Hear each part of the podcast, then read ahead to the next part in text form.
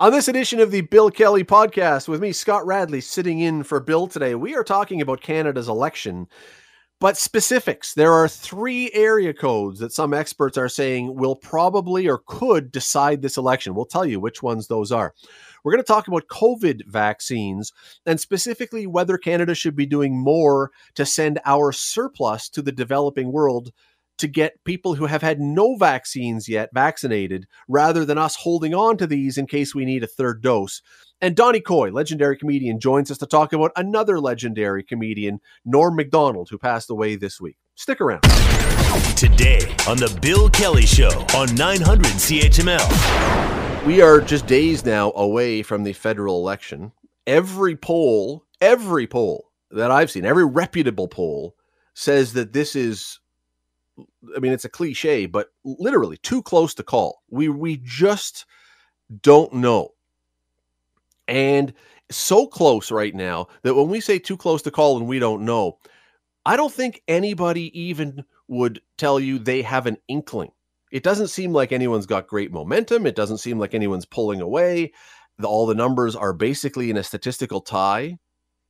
So, what this means is there are going to be certain areas where vote turnout and where certain scenarios, certain circumstances may propel people to vote or may propel them to vote one way or the other. And those particular areas could end up being the difference. I mean, we know what's going to happen in the West, I think. We have a pretty good idea what's going to happen in the Atlantic provinces, maybe. But what about some other places? I want to bring in L. Ian MacDonald. He is the editor of Policy Magazine and a former national affairs columnist for the Montreal Gazette. Ian, how are you today? Thanks for doing this. Do we have Ian? Sorry about that. How are you, Scott? I'm good, thank you. You know, we'll get the technical stuff worked out. Thanks for doing this. Really appreciate you joining us. My pleasure. There are, it seems, uh, now eh, the whole country is kind of interesting right now because it's just it's such a, a close race. But you've identified there are three real areas that could really determine this election that, as we've said, is too close to call. I want to go through them with you and, and try and have you explain how this might go, what's leading to the the decisions and everything else. Let's start with your stomping ground, 450, the 450 area code, the Montreal area.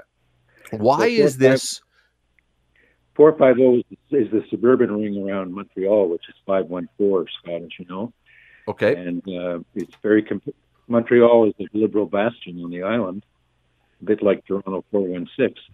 Uh, but uh, 90, uh, 450 is very competitive between the Liberals and the Bloc. And um, uh, there's also 418 around Quebec City, where the Conservatives are in play. And interestingly, uh, it was the English debate that made the have brought the Bloc back uh, because of the uh, the question that Shachi Kurl was asking, not Shachi Kurl, a pollster, but Shachi Kurl, a moderator, about um, Bill 21 and Bill 96 in Quebec and whether they were discriminatory. And that seems to have given the bloc a bit of a bounce uh, uh, from last weekend into where we are midweek, uh, where they're very competitive with the Liberals again in 450. And um, maybe stalling the Conservatives a little bit in the Quebec City region around 418, Quebec City and East. So what, very competitive. What about the idea? So you've got competing issues or competing propulsions uh, going on there because you've got, as you say, that comment um, by the moderator that seemed to give the bloc some life in that debate. Mm-hmm. And at the same time, you've got Quebec's premier who's not directly, but all but endorsing the conservatives. Uh, w- which one carries more water? Um, well, uh, the bloc would be pretty much supportive of uh, Premier Legault and, the, and his CAQ, uh, Coalition Avenir Québec, because they represent a nationalist but not a sovereignist view of Quebec against the what we call orthodox federalism, as represented uh, in uh, Legault's view the other day by the Liberals and the and the uh, NDP and even the Greens and he called them dangerous for Quebec, which was quite an intervention on the part of the of the premier. We can't imagine, for example, Bill Davis having said that about an Ontario, you know, hmm. Ontario campaign. For sure. So, uh, okay. So where then? Um, who stands to who who stands to gain out of all this? And again, we've got the conservatives who you would say probably should get some benefit from Legault. Um, you've got the bloc who's going to benefit. Maybe put it the other way: who stands to lose? The, most? is it the liberals that stand to lose the most out of this? Out out of with all that's happened. Yeah, when you when you break down the numbers into the regionals among what you call the reliable pollsters, and I agree, the ones that I look at every day are Nanos and uh, Ekos, uh, um, and they're both national. You have the Liberals and the Conservatives in the low 30s, and when you it's when you break into the regionals and the area codes that it gets interesting. The bloc is now competitive again in, in Quebec uh, trailing the Liberals by only three or four points, and the Conservatives are hovering around 20%. Most of that in Quebec City and East. Um, so um, that's something to watch for in 450 on Monday. Let's go to the other side of the country for a second. Another area code that could potentially have a big, big impact on this, and this is one you've identified 604, the area around Vancouver. Uh, different story because it's not the Bloc, obviously, uh, that's that's that's in play here. But the NDP is doing very, very well in BC right now. Um, you know, the yeah. Liberals, I know, we're hoping to pick up a few. That's one of the areas they were hoping to pick up a few seats to work towards their majority. Seems like it's not happening. No, from third place where they are now in the regionals, uh, both in Ekos and uh, and uh, Nanos. Uh, Ekos has the NDP and the Conservatives tied around 30%, and the Libs trailing by about six points in the mid, you know, mid 20s. Uh, that means that in the Lower Mainland, the Liberals are in trouble, and uh, they're not going to grow. Uh, there is 42 seats in British Columbia, most of them in the, you know, in the Lower Mainland, where the NDP uh, are very competitive with the Conservatives, and then of course you've got the two Green members Elizabeth May and her colleague, uh, where they're responsible for the for their leader having been invited to the debates last week because they're in the House of Commons. Well, we'll find out next week whether they're still going to be.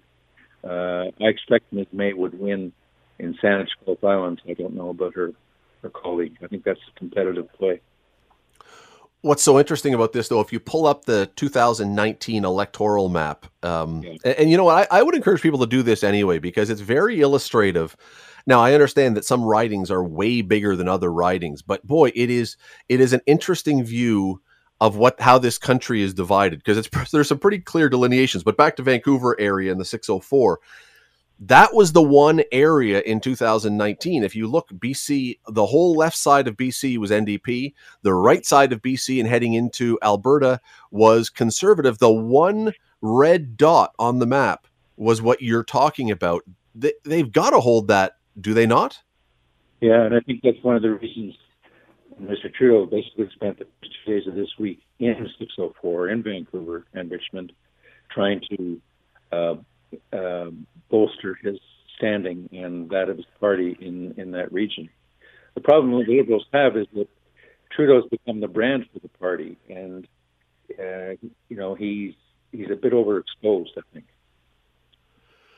That's that is certainly one of the words. I mean, other people will use other words. Uh, some will say he's fantastic and he's, he's, still a fresh face and all the rest. Others will, well, we know what others might say. so we we probably get in trouble if we say what some of those words are on well, the radio here. When you build the brand entirely around the leader, when the leader has a couple of bad days, it reflects on the brand, doesn't it?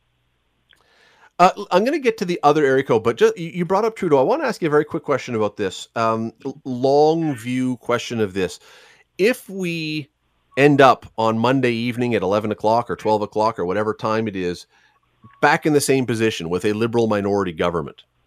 It, it, and that could happen. We don't know. But if we were to end up right where we started, we've now spent over $600 million for an election. Can Justin Trudeau remain the leader of the? Can he remain? Can he govern the country as prime minister if we've gone through all this and spent all these millions of dollars for essentially nothing? That's a very good question. Constitutionally and according to convention, he has sure in parliament, even if he has fewer seats than the conservatives in a in a minority house. Uh, morally, does he have the would he have the moral authority to govern, or should he resign? That would be a follow up question, I think, for next Tuesday and, and beyond. it becomes a very interesting one. With one thing in view, asking for a majority. And it turned Right. out people were annoyed about being bothered at the cottage, and you know it was in the middle of a pan, the fourth wave of the pandemic, and the the, the wildfires in the west, and then Afghanistan, and the fall of through no fault of Canada or or, or the Liberals, the fall of the Afghan regime. Uh, in record time, kind of precipitated by the artificial deadlines that Mr. Biden had set for American withdrawal by 9/11 anniversary. All right, so we said there were three area codes 450 around Montreal, 604 around Vancouver. There's lots of area codes, but three big ones, three big, Mhm. big ones that could really have an impact on this election. And the third one, one that we know very well around here, the 905 area code. We have been told, Ian, that the 416 is still leaning liberal. At least those are what the polls seem to show. But once you get outside of Toronto, into the 905, it becomes a much more wide open question mark. Why is 905 so important right now? Well, I think when you look at the regionals, uh, uh, in Ontario, they're basically the Liberals and the Conservatives are basically tied. And when you take out the Liberal vote in 416, all those uh, all those other easy ridings for them, uh, rather like it's their version of Alberta, if you know what I mean Right. where they have wasted majorities. Uh, it kind of comes down to 905, where majorities and elections are won and lost.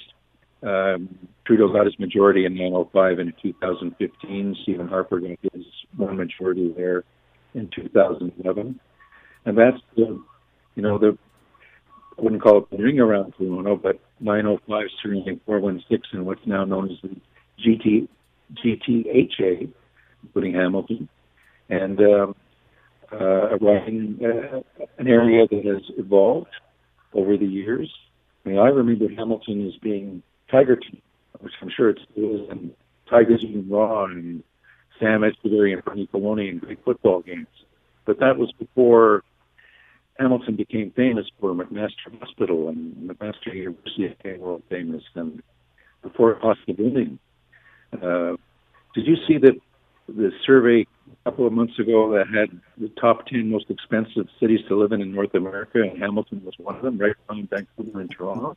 Number three, yes. Number three. Wow, when did that happen? Hey, listen, people here have been asking the same question if they've been trying to get into the housing market. Oh boy, I'll say. Yeah, and and when you look at it, Hamilton is 905 is closer to Pearson Airport than a lot of people uh, living in downtown Toronto. Right? Is there any, um, and again, I'm going back and looking at the electoral map from 2019, and once again, I mean, this this map is so illustrative of so many things. But you look at this map, and metropolitan Toronto, the Toronto area, a consistent splotch of red. I mean, it is it is red up and down through Toronto, and then, but as you say, as soon as you get outside, with a very few exceptions, a couple of them here in Hamilton who are orange, it is blue. And I'm looking, going, do, do you are you anticipating any real change, any real change to the look at that map? I mean, is has anything moved that says when we look at the 2021 map after Monday, it's going to look vastly different? Well, if the Conservatives hope to form a minority government, they need to win 905. That's period paragraph.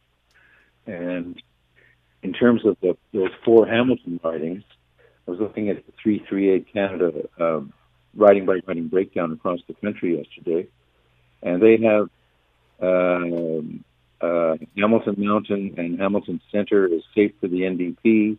Hamilton West is safe for the Liberals, and Hamilton East Stoney Creek is a toss up between the Libs and the Dippers. Is that your sense of it?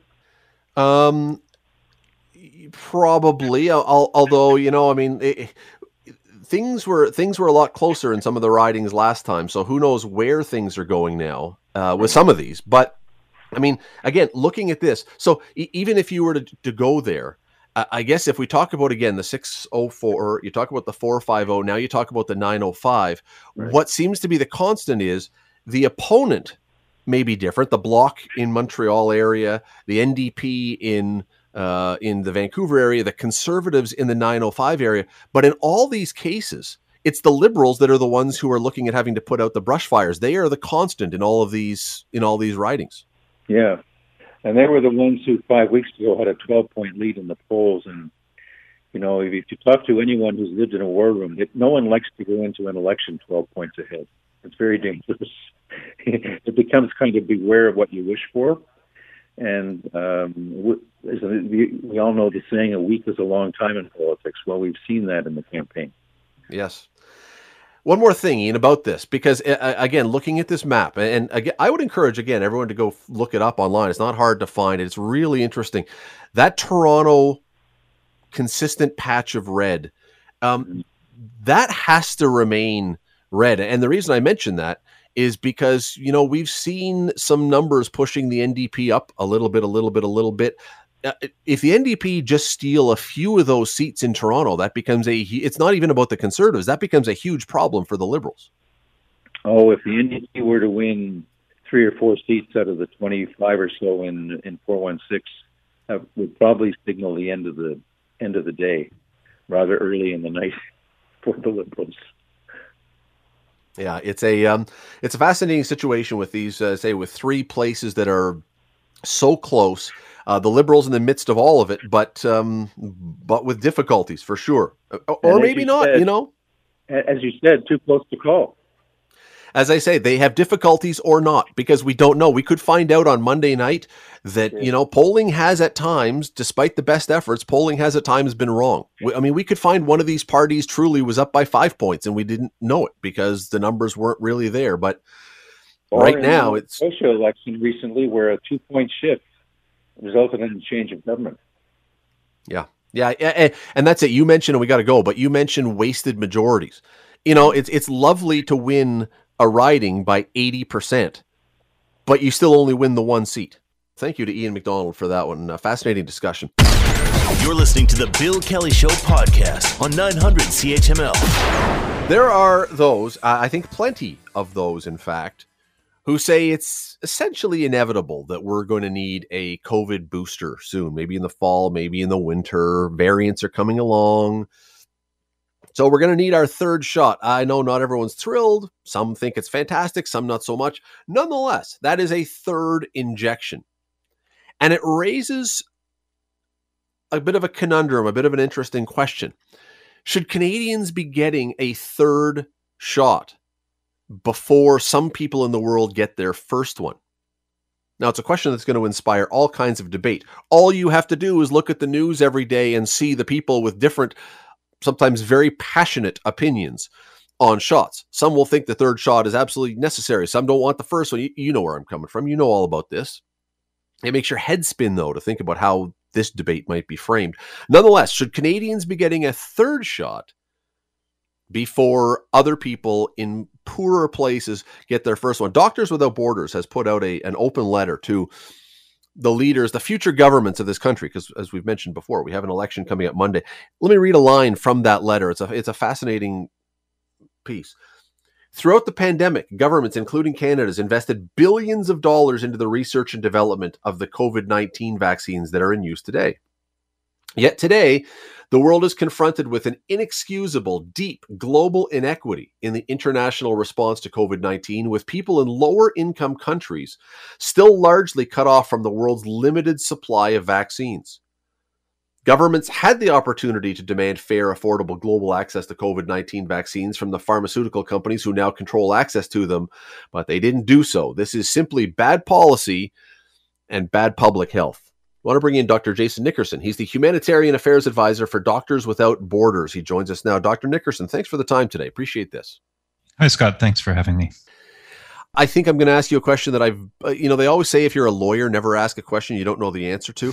I don't know what you're going to say here, but I'm reasonably sure I do. I'm going to ask it anyway. Do you believe that Canadians should be getting a third shot before other places in the developing world get their first one?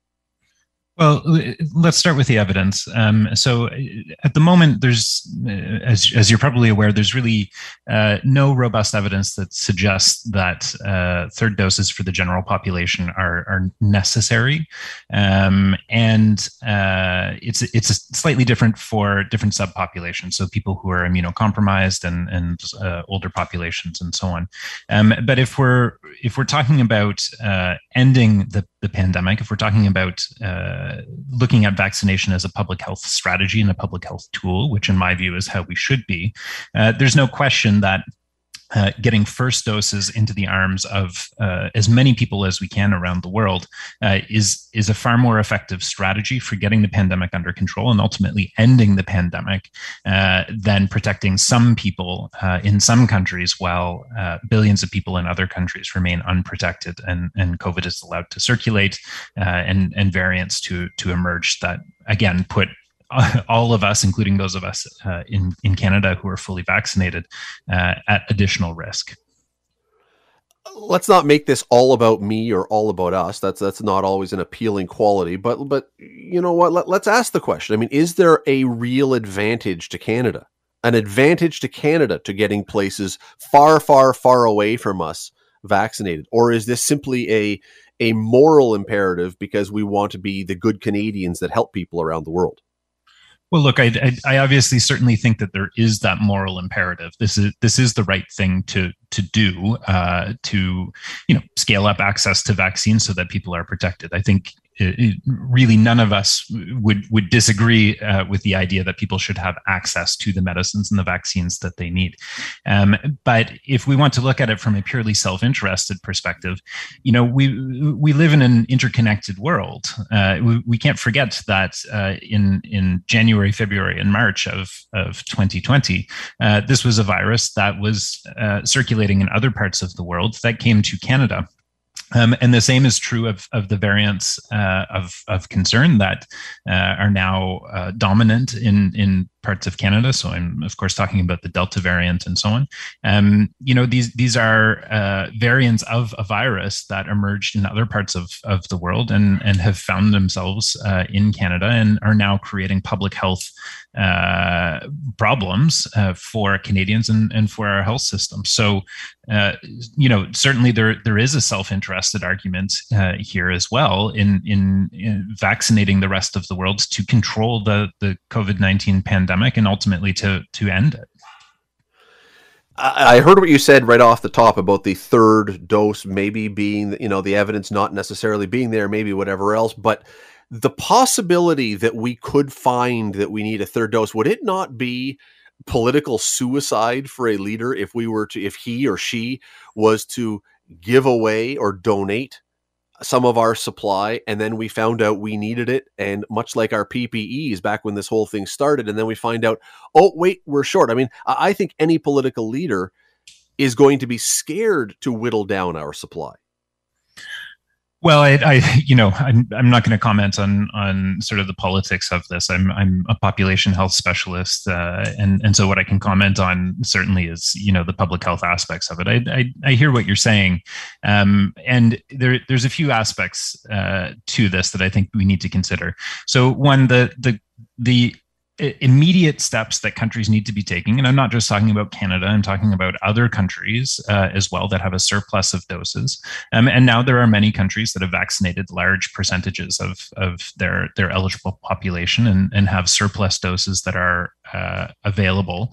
Um, a, a certain percentage, and, and at the moment, a large percentage of those doses um, need to to be going out to vaccinate people who who are unprotected uh, in in other parts of the world. This is just a, a, a public health strategy um, that the world needs to to come around to.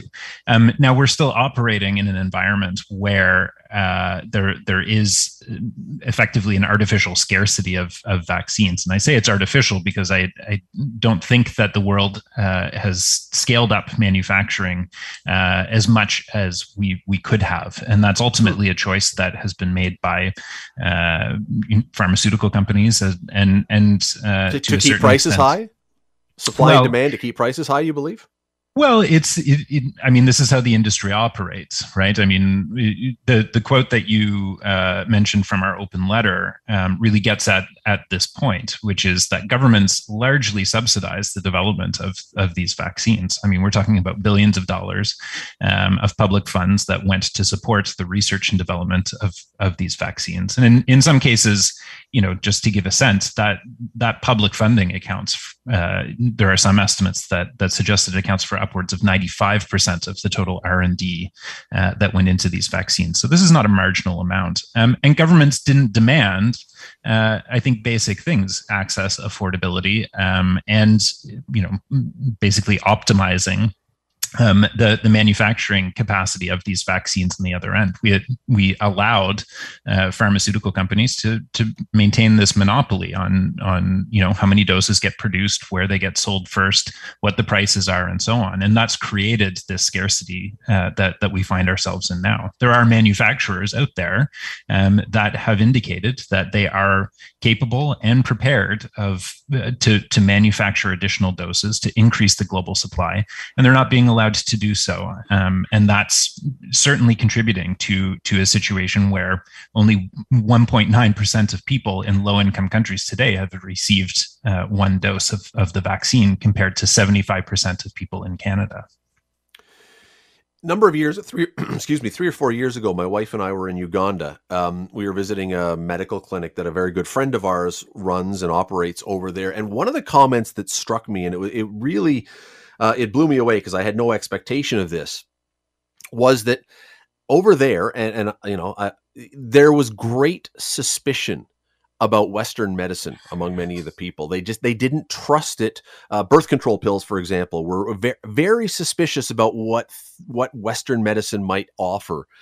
If we send these vaccines, what are we seeing? If we send vaccines to developing countries, are they being widely used, or is there concern that somehow it's it's not good for them? Or uh, I mean, how how eager are many of these countries and many of these people groups to take this? Well, we've seen COVID 19 vaccination campaigns rolling out in, in virtually every country uh, uh, around the world. Um, so I, I do think that we need to be careful about how we, we talk about um, vaccine hesitancy and, and this, this hesitance uh, to, to use uh, modern medicine because this is, a, quite frankly, a global phenomenon. I mean, we're, we're seeing this in, in Canada as well. We're seeing protests and, and so on. So um, I, I don't think that it's, it's fair for us uh, or or correct for us to say that this is a, a, disproportionately large problem in in low and middle income countries. This is a global problem, um, and the way that we overcome it anywhere in the world is is the same way that we do here. It's it's by engaging with communities. It's by building trust uh, in the healthcare system um, and and building trust. Uh, you know that that if people are sick and they come to the hospital, they're going to be cared for uh, in in an, evidence based uh, and an appropriate way. So our our approach in any country around the world is, is to to working with communities is the same uh, as it would be in Canada. It's it's fundamentally all about trust, and it's possible, of course, to build that trust when you're providing high quality care and when people see that something like the COVID nineteen vaccine uh, protects them and it protects their communities. And of course, uh, it's not like we're not without our vaccine hesitant or or or those who are against it. It's not like that's just a third world issue. Clearly, with this thing. Um, there is the other part about this open letter that I found so interesting um, in, in, the Doctors Without Borders letter, and it, people can find it online. Um, you haven't just called for this, but you've called for more affordable medications, other medications that we've developed here with public money. Correct? I mean that that, that if the as you've just alluded to, if the government is going to fund this, you better be willing to then provide it where needed absolutely so there you know there's a few things uh, in in here that that um, I'd like people to understand so one is that virtually 100% of the medicines that we use in canada and and around the world um, have received some form of public funding. So, so many drugs, many vaccines originate in publicly funded labs, so in universities and hospitals, um, and receive uh, funding from you know Canadian uh, research institutes, from the federal and provincial governments, and and so on, uh, to de- to develop them. Um, and in, in some instances, as in the case of the COVID vaccines, that funding makes up a sizable amount of the R and D uh, funding that that's required to get a drug, uh, you know, through clinical trials, through through all of the preclinical work and so on, and it, it's expensive. Um, we think that um, it, it is inexcusable um, that there would be a drug that uh, is is life saving or life sustaining that was discovered or developed with Canadian public funds that then becomes priced out of reach uh, for mm. Canadians, which of course happens, um, or for people in in low and middle income countries. And and so our ask is for governments to to make common sense changes and say, look, if we're going to pay with public funds to discover or develop a, a, new medicine, the the strings that are attached to that funding is that it needs to be priced fairly, um, and the and the final price needs to be reflective of the investment that the, the public has made in this. It can't just be priced at whatever the market will bear, um, because quite frankly, we're seeing people around the world who simply cannot afford the new medicines that they need. We live in an era of medicines costing hundreds of thousands of dollars per patient per year. And that's not reflective of um, the risk that was borne uh, by the private sector in, in developing it, nor is it reflective of the manufacturing costs. Um, so this is ultimately, you know, these are incredibly profitable uh, medicines for people, and that that profit comes at the expense of of patient access, and and that we we can do better than that if we paid if the taxpayers paid for all this r&d to get these things out would as far as you know was nothing arranged so that some of the money that would come back in would come back to the country or is it all going to the private pharmaceutical companies uh, as a, a, a rule, um, there are no conditions that are uh, attached to the, the billions of dollars of medical R&D funding um, that governments provide, including in Canada. Um, and so the licensing agreements and the funding agreements that we have seen and that we are aware of uh, in Canada do not make this, this ask. Um, so even when that funding consists of hundreds of millions of dollars to, you know, fund a new uh, manufacturing facility or uh, to to directly invest in a new drug or or a new vaccine, that funding does not ask uh, for any kind of, of, fair patient access or affordable patient access uh, for Canadian patients or for anyone around the world is that a mistake? Because it, let's say, I mean, uh, look, throwing out numbers that are just uh, pulled out of the air, but let's say that the government said, we'll give you the money to develop this drug. When it's developed, we are taking 5%, and that money could go towards future R&D to develop other drugs. It seems like it would be a, a certainly a fair or a reasonable trade-off. I absolutely think that it's a mistake. I mean, we we would argue that the the correct thing to be negotiating is is not the the sort of uh, return on an, on investment in the form of profits, but it should be affordable and and fair pricing uh, for for people in Canada to to you know reflect that investment and an agreement that uh, you know that drug would be made uh, available at again a fair price for for anyone who needs it. Um, you know, particularly people in in low and middle income countries where for decades we've seen people priced out of, of getting access to the medicines that they need. This uh, our, our conversation today again stems from this open letter that uh, Doctors Without Borders has put out. Um, it's not a coincidence that this letter comes out right before an election, obviously. But mm-hmm. is this the extent of what Doctors Without Borders will be doing to put this letter out and hope that the leaders do something? Or is this something that you're going to be more aggressively lobbying to try and make sure whoever forms the next government really listens and maybe changes some things? Uh, it, certainly, it, it, it, goes beyond this, um, and we've been engaging with the Canadian government on this for for several years. Um, you know, three or four years. We've we've been engaging with members of Parliament, with parliamentary committees, with uh, you know Health Canada, with a, a number of different uh, players. Um, so we will continue uh, to to push for this. Um, and uh, you know, part of the the rationale for that is that Canadian researchers are developing medicines and vaccines that we need in in our programs. Um, and unfortunately, many of the vaccines that that we're aware of, in particular in Canada, um, are essentially stalled. They're they're they've been sitting on shelves for for years. Um, and the reason for that is that they're these diseases are unfortunately neglected diseases and, and essentially market failures. So I'm talking about diseases like Lassa fever that uh, infects hundreds of thousands of people each year in, in West Africa, Marburg virus disease, which is a, a viral hemorrhagic fever similar to, to Ebola, and even things like schistosomiasis. So this is a, a, a parasite that infects uh, millions of people around the world. So there, there are vaccine candidates for all of these diseases uh, under development uh, in Canada Canada um, that just haven't made it to the finish line. Um, and in large part, that's because there's no profit incentive for companies to to take them uh, to to the finish line. Um, so as as Canadians are talking about you know scaling up vaccine manufacturing in in Canada. We're talking about this biomanufacturing strategy, and and politicians are committing billions of dollars towards it.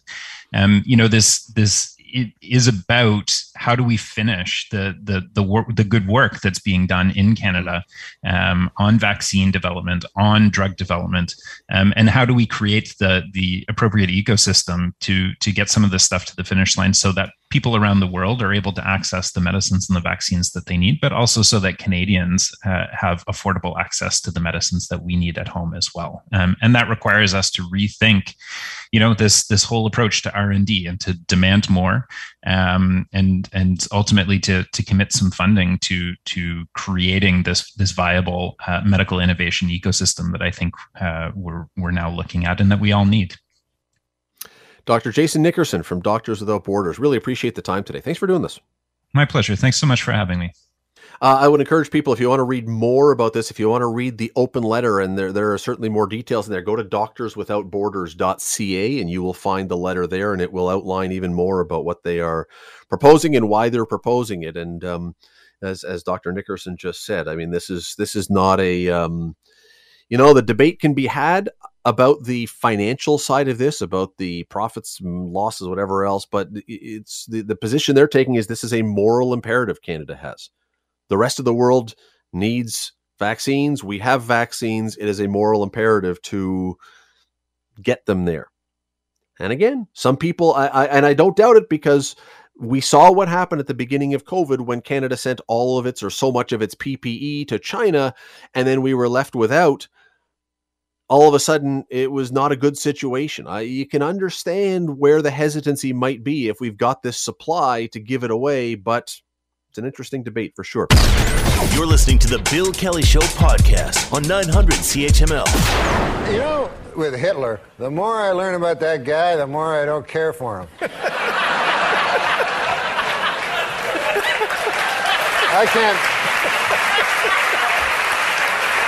Yeah and nothing. There's nothing redeeming about the guy. I tell the guys, I go, how on earth could these Germans like uh, follow this lunatic, you know? And they're like, oh, he was a, an incredible public speaker, you know? He could, oh, he could uh, hypnotize you with his public speaking. And then I see him, he's like, strankly, crankly, strankly. And I go, what? That's not my idea of a silver-tongued devil, you know? That was Norm Macdonald, the great Norm Macdonald on David Letterman a number of years ago. Uh, yesterday afternoon, Bill Kelly show, by the way, Scott Radley in for Bill Kelly today. Yesterday afternoon, when uh, shockingly, I mean, surprisingly, I had no idea that he was sick. I don't think most people did, but when I heard that Norm Macdonald died, I started, I, I sat down and I, I started making a list of who who would be on the list of the funniest Canadians all time. Who, who, who is on that list? Because we got a lot of them. And I was going through, okay, Martin Short, yeah, he would be on there. Eugene Levy for sure. Uh, Jim Carrey, John Candy, Leslie Nielsen, Mike Myers. It's a long list. Phil Hartman, Colin Mochrie, Russell Peters, kept going. Jeremy Hotz, if you don't know who he is, you should find out for sure. Uh, Catherine O'Hara, Andrea Martin, Howie Mandel, Billy Van. Just a start. And Norm Macdonald is absolutely, absolutely somewhere in that list, maybe near the top. I would say near the top. Someone else who's on that list, I would suggest, is my next guest. He is a legend around here. Uh, I'm sure everybody has heard him perform at one time or another. His name is Donnie Coy, who joins us now. Donnie, how are you? There's nobody that you name that wouldn't agree. Norm was every Canadian comic's favorite comic from from the time he was an amateur. And I first saw him in Ottawa on amateur night and I could not believe he he did an impression that only Norm would come up with. He did an impression of John Turner debating Mulrooney over a math problem, and and he was bang on with both voices. and I just Why? knew right then and there he was going to be a star. When you said he was every Canadian comic's favorite, why? What because was it about him? Norm was the guy that comics revered you know you're a good comic. You know other comics appreciate you and and admire you when you, you have a killer bit It goes nowhere as far as the crowd's concerned. In other words, right over their head. And the and the and the veteran comics are standing in the back. They just look at each other without even smiling and just go, "Now that's funny." I'll tell you, And I, I what? heard. most of Norm's jokes hit the audience halfway home. They go, "Oh, that's what he meant." Oh, Yeah. I oh, I get it now. You know, Your- your Norm, thought on that was one. the king of one-liners, but he was also the one of the best storytellers ever. And he was a favorite. I know for a fact because I've talked to I've talked to Conan O'Brien and I've talked to Jimmy Kimmel. He was a favorite of late night talk show hosts. Letterman wanted to adopt him. Letterman was such a fan. Hmm. I was listening to a story the other day uh, on YouTube somewhere, it was Steve Martin telling about the day that he met Elvis. Now, this was way back in the Yeah, seventies yeah, when Steve Martin was wearing the was wearing the arrow through his head still, and it was you know pretty out Yeah. there. And uh, he tells the story that Elvis came into his dressing room and said, "Son, your humor is oblique." And I was thinking, you know, ob- ob- oblique. I don't ex- even know what that exactly means, but that may be a perfect word to describe Norm Macdonald as well. Yeah, very much so. I, I've got so many Norm stories. Like I say, I, I toured with Norm. We, we we went to Halifax and Nova Scotia, well, East Coast, numerous times. Um, Edmonton, Calgary, Vancouver. Uh, I only got to work with him once in L.A., and that was at the uh, Improv.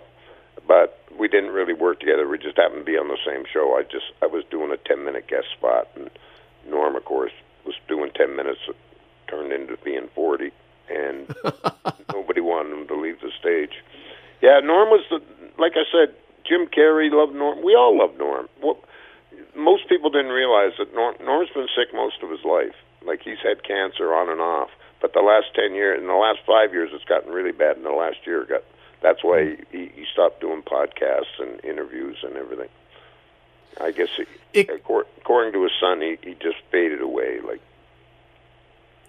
Donnie, explain what it was that. Now I know what you said about how the, the other comics loved him, but explain what it was that worked for Norm Macdonald. And the reason I ask that is because m- most comedians, there's a setup, there's a punchline, there's a, there's a story, and then there's a twist. Half the time, it seemed Norm Macdonald's humor came from the lack of a punchline. Almost, it was just Exactly. He was just Norm funny. would take a, a a bad punchline and and and and as they say in the writers' rooms, punch it up. And he some most times he'd do it with just a quick sentence, two or three words, or even one word. And Norm, everybody talks about how you know how toot toot my own horn, you know, on the balls of my feet, like playing with an audience, uh, you know, and just putting hecklers in their spot. Norm, Norm, Norm was years ahead of all of us that do that. But he that just wasn't his style. That's that's not the way he worked. But if he wanted to, he could have. I mean, he he could have been the best talk show host ever. But unfortunately, he would he would have just constantly been putting people down. Yeah. In a funny way, you know, not not malicious at all.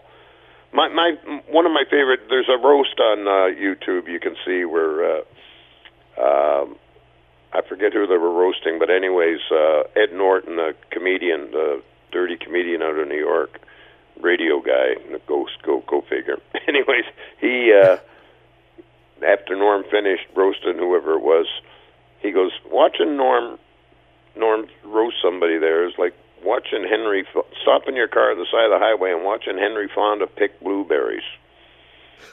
And the camera went to Norm, and Norm's sitting there like reading a newspaper, and he looks up and he goes, "Who in this room wouldn't want to watch Henry Fonda pick blueberries?" the man's a legend.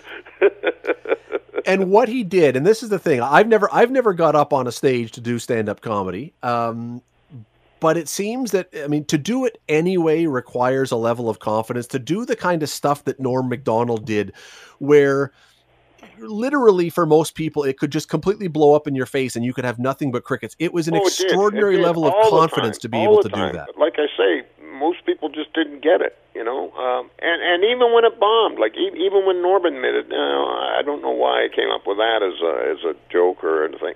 I mean, for every one of those he had, he had ten thousand that didn't. You know, he uh, he he was just brilliant. He he was a one word tactician. He really was. Hmm. He could just he could shut you down or or speed you up. He could control you know, he controlled that that stage. He owned that stage when he was on it. Owned it. Because Donnie, when you say what he that- was, he, he'd go from he'd go from sarcastic to, to almost slapstickish, you know, like like in, in motions, like the way he'd move his hand or whatever, you know, that kind of thing. Just to emphasize a, a joke or a word or whatever. Like like Norm when he first started, you know, he he, he was so clever. Like I say, half the time, even the comics didn't get the joke until later. Like he, Norm, I I was with Norm when he wrote the, the most famous bit he ever did, and unfortunately, it's not on YouTube or anywhere. You had to have seen it live. It was called Backseat Middle. It's about comics touring, uh, five comics touring, of course, two sitting up front, and then of course three in the back. Normal. I was never the window guy. I was always the middle guy. He goes. Meanwhile, the two guys on, on on either side of me, if the car slams on the brakes or or, or we're in a rear we're in a rear an accident, he goes. Uh, um, they they got face stoppers anyways. He goes, me, I just go right through the front windshield. then he goes, stick your hand underneath the back seat? You never know what the hell you're coming up with. Could be a quarter, could be somebody's false teeth. and then, There's a s- and uh, did There's a have sense you ever that- seen him do as Lou Gehrig? no, no. Oh, you got to see that. That's on YouTube as well. He does. He does the uh, every every the anniversary of Lou Gehrig uh, speech at. Uh, uh, I was going to say Madison Square Gardens at Yankee Stadium, uh, where today is the greatest day of my life. Norm goes, "You're dying of disease.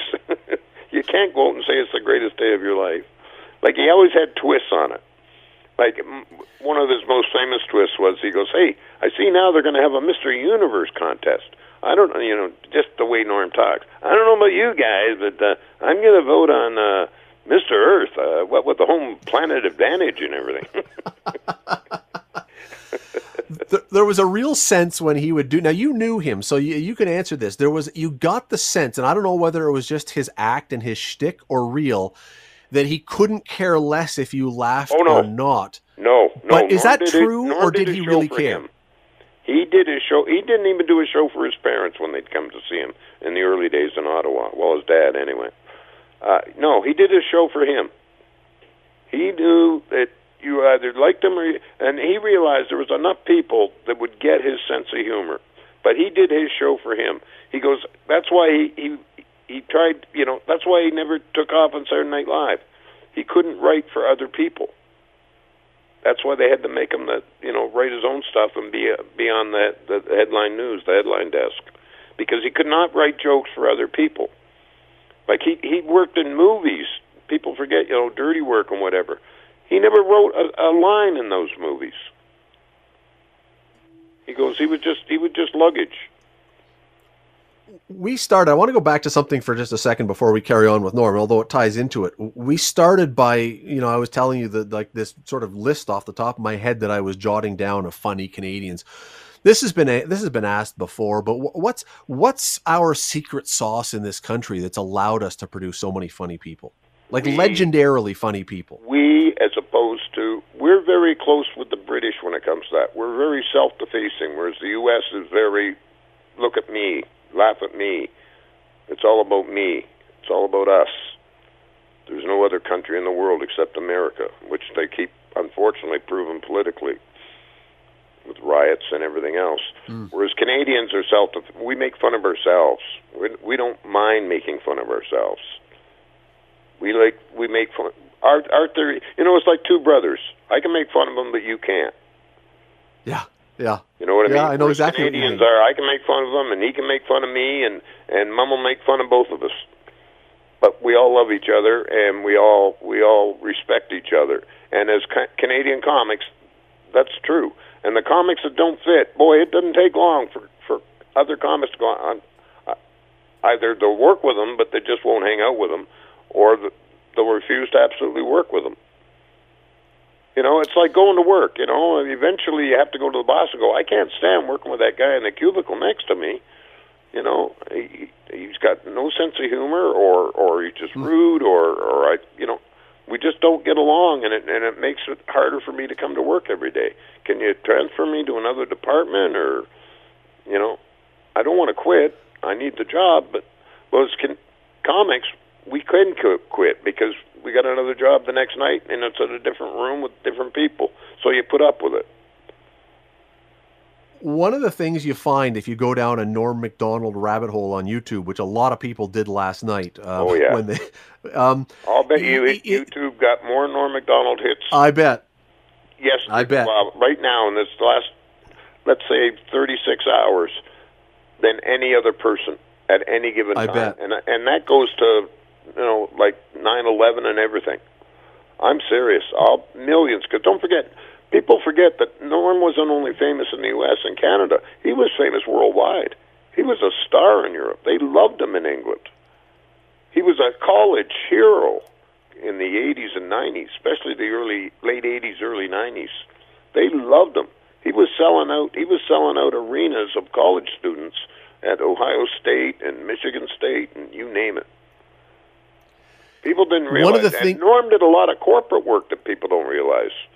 Huh. Like he did no, I didn't know that. work for like GM and Toyota and all the major companies. Like private. One of the things shows. I didn't realize, Donnie, about his YouTube stuff, about a lot of his stuff, and until you start watching it again, is there was Norm was a guy who worked on the edge at times. I mean, there's there's a lot of things that by today's standards, from if you look from 15 or 20 years ago, by today's standards, people's heads would explode if you did oh, this yeah. joke. Oh yeah. Um, different times, I, like I understand that. Because it was because it he needed to be on the edge, right? Was, was he best on the edge? And it was on YouTube, and YouTube wasn't going to kick him off. He was too popular. Hmm. But yeah, that, I I suggest anybody want to know the real Norm or, or sum up his career. Watch all of Norm's podcasts. There's about a dozen of them on there, or, or maybe a few more even. But you know, there's ones with, with when when he's with like his good Canadian friends like Jim Carrey, and uh, and then he's with like Mike Tyson and stuff like that. It, they're really in depth and they're really good. And the guy that manages the comedy store now acts as his co-host. He's he's a he's a nice guy too. He's not funny, but he's nice. that's the, the, worst thing. That's the worst thing you could say to a comic. You're not funny, but you're a nice guy. maybe the greatest trick, though, that uh, Donnie that it, for about Norm, maybe maybe the greatest gift that he had, or one of the skills that he had, is even though again some of the stuff that he did was edgy and was probably by today's standards we would might say offensive i, I don't other than maybe oj simpson who i'm sure is not uh, mourning Yeah. today because he was just roasted by macdonald endlessly oh hell yeah! Well, Even people- OJ. but i don't hear anybody speaking negatively and even before he died no one says anything bad about him when he died but somehow he Norm was able no to do this I know nobody says you know. Let's.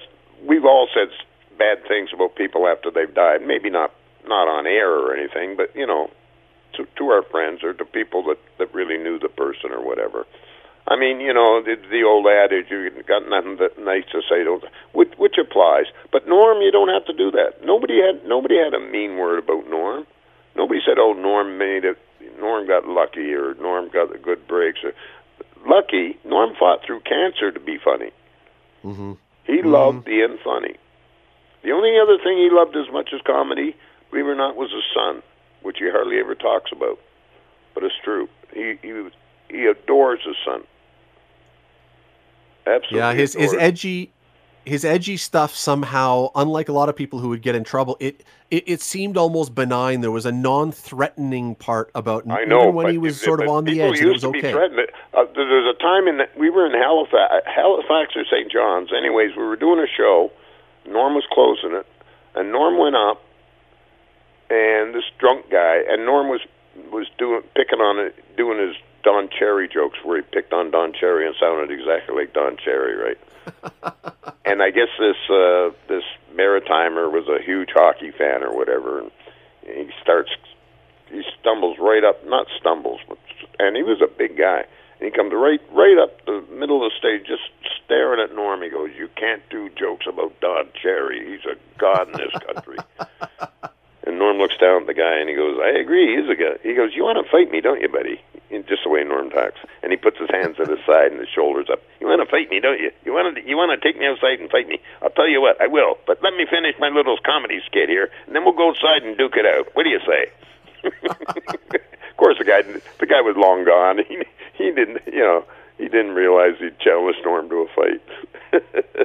it was uh, he was a disarming guy for sure. And I would say this, we got to run Donnie, unfortunately, but uh, yeah. I, I, would argue that probably he and Martin Short, ironically, two Canadian guys, yeah. might be the two greatest talk show guests in history. Oh yeah, and, Martin Short talk know, show interviews, and and oh yeah, you'd be wasting your time if you put them on the same show because. Uh, you know, you got to split guys like that up. No, yeah, they're, they're, and and it's funny if you look at it, they almost look like they, the, the Martin Short could be his older brother, his short brother. Well. Excuse the pun, but no, you know, quick witted, like on a dime, come up with something on a dime. Like, yeah, Norm, Norm, bless his soul. Um, I'm gonna, well, we're all gonna miss him, but like again, Absolutely. thank God for modern age. Like I say, I guarantee you, I'll at least a hundred times in in the next year, and in the anniversary of yesterday, I'll be watching them on YouTube. Donnie Coy, really appreciate the time today. Thanks for talking. Hey, anytime, Scott. And by the way, uh, back to our old days. Go Cats, go! There you go, comedy legend Donnie Coy. Thanks for doing this. The Bill Kelly Show, weekdays from 9 to noon on 900 CHML. The Bill Kelly Podcast is available on Apple Podcast, Google Podcast, or wherever you get your podcasts from. You can also listen to The Bill Kelly Show weekdays from 9 till noon on 900 CHML. I'm Bill Kelly. Thanks again for listening. And don't forget to subscribe to the podcast. It's free, so you never miss an episode. And make sure that you rate and review.